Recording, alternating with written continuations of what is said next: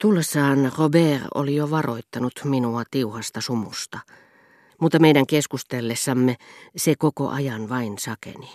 Se ei enää muistuttanut kevyttä sumua, jonka olin toivonut nousevan Buan saarelta ja kietovan vaippaansa Madame de Stermariaan ja minut.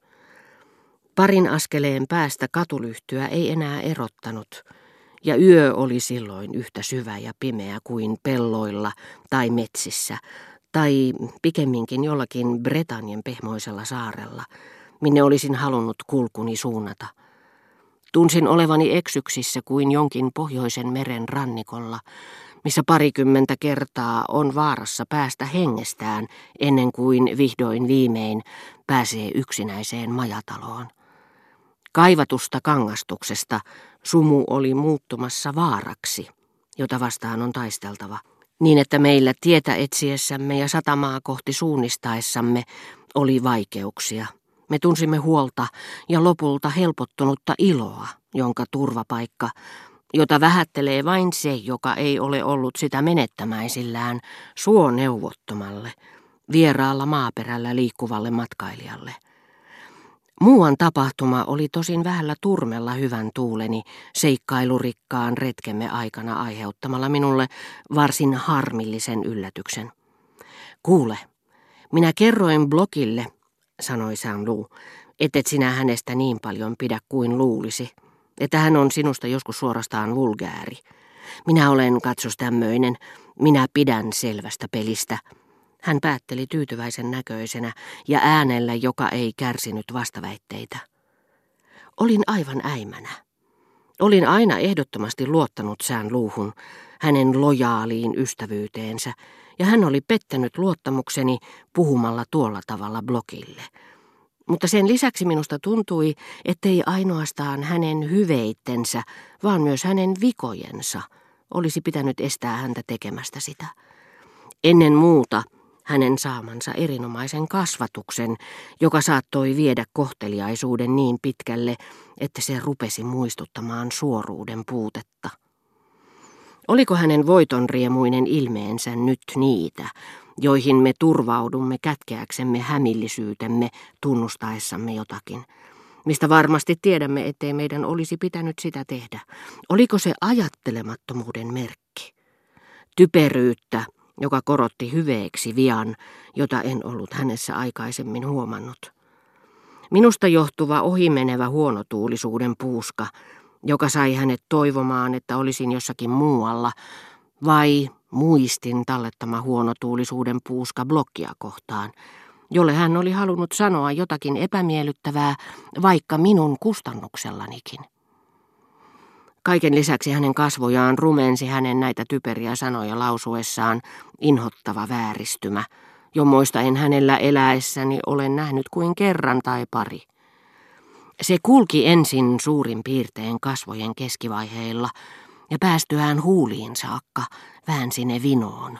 Loi niihin alhaisen, melkein eläimellisen, joskin ohimenevän, luultavasti esiisiltä perityn ilmeen. Tuommoisina hetkinä, joita todennäköisesti sattui vain kerran kahdessa vuodessa, hänen omaa minäänsä varmaankin osittain pimitti sen ylikulkeva varjo, jonka siihen heijasti jonkun ammoin kuolleen kantaisän persoonallisuus. Siinä kuin Robertin itsetyytyväinen ilme hänen sanansakin, minä pidän selvästä pelistä, antoivat aihetta samantapaisiin epäilyksiin ja olisivat ansainneet samat moitteet.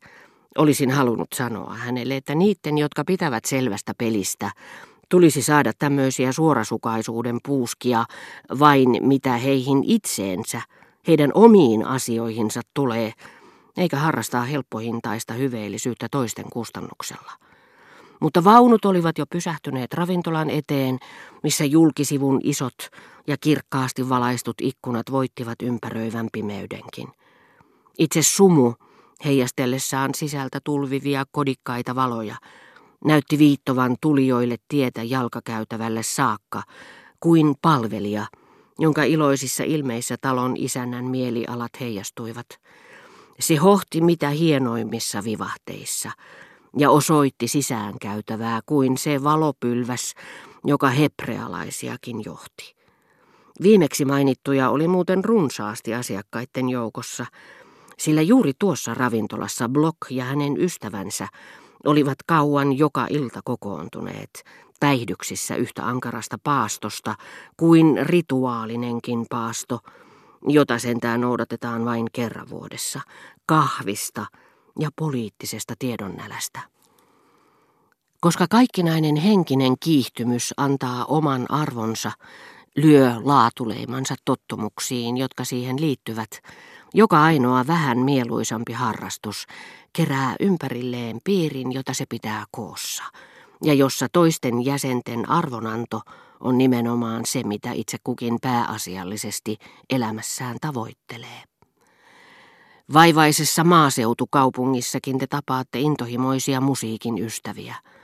Paras osa heidän ajastaan, suurin osa rahoistaankin, kuluu kamarimusiikkiilloissa, tilaisuuksissa, joissa keskustellaan musiikista, kahvilassa, missä kokoonnutaan harrastelijoiden kesken ja missä käy myös ammattimuusikoita. Toiset taas innostuvat ilmailusta, pyrkivät lentokentän yläilmoihin rakennetun lasiseinäisen baarin vanhan tarjoilijan suosioon. Siellä he tuulen suojassa kuin korkealla majakan lasisessa kopperossa seuraavat lentäjän kanssa, joka sillä hetkellä ei ole lentovuorossa, toista, joka parasta aikaa esittää taitolentoa. Kun taas kolmas, jota äsken ei näkynyt missään, laskeutuu yhtäkkiä kentälle kovalla kohinalla, kuin jättiläismäinen rock-lintu siipiensä suhistessa. Seurue, joka säännöllisesti kokoontui pitkittämään ja tutkimaan Zolaan oikeudenkäynnin herättämiä hetkellisempiä virikkeitä, piti niin ikään suuressa arvossa tätä ravintolaa. Mutta ryhmä oli siellä huonossa huudossa, nuorten aatelismiesten keskuudessa, jotka muodostivat toisen asiakasenemmistön ja olivat omaksuneet käyttöönsä salin, jota erotti toisesta salista vain heiveröinen, viherkasvein somistettu säleikkö.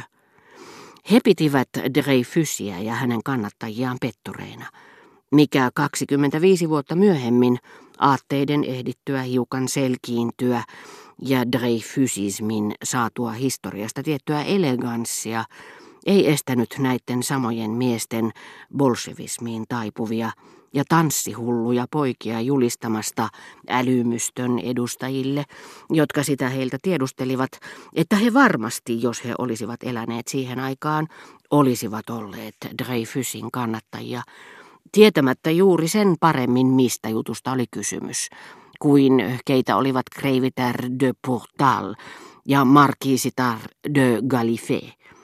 Nämä toiset saman aikakauden kuuluisuudet, joiden loisto heidän syntyessään jo oli sammunut.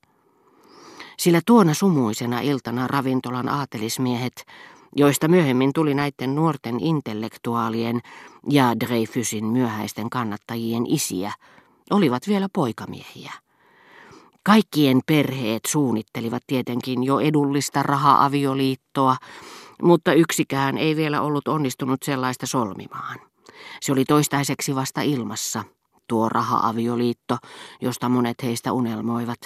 Tarjolla oli kyllä useampia edullisia naimakauppoja, mutta todella isoja myötäjäisiä löytyi paljon vähemmän kuin sulhasehdokkaita. Loipahan vain vähän kilpailuhenkeä näiden nuorten miesten keskuuteen.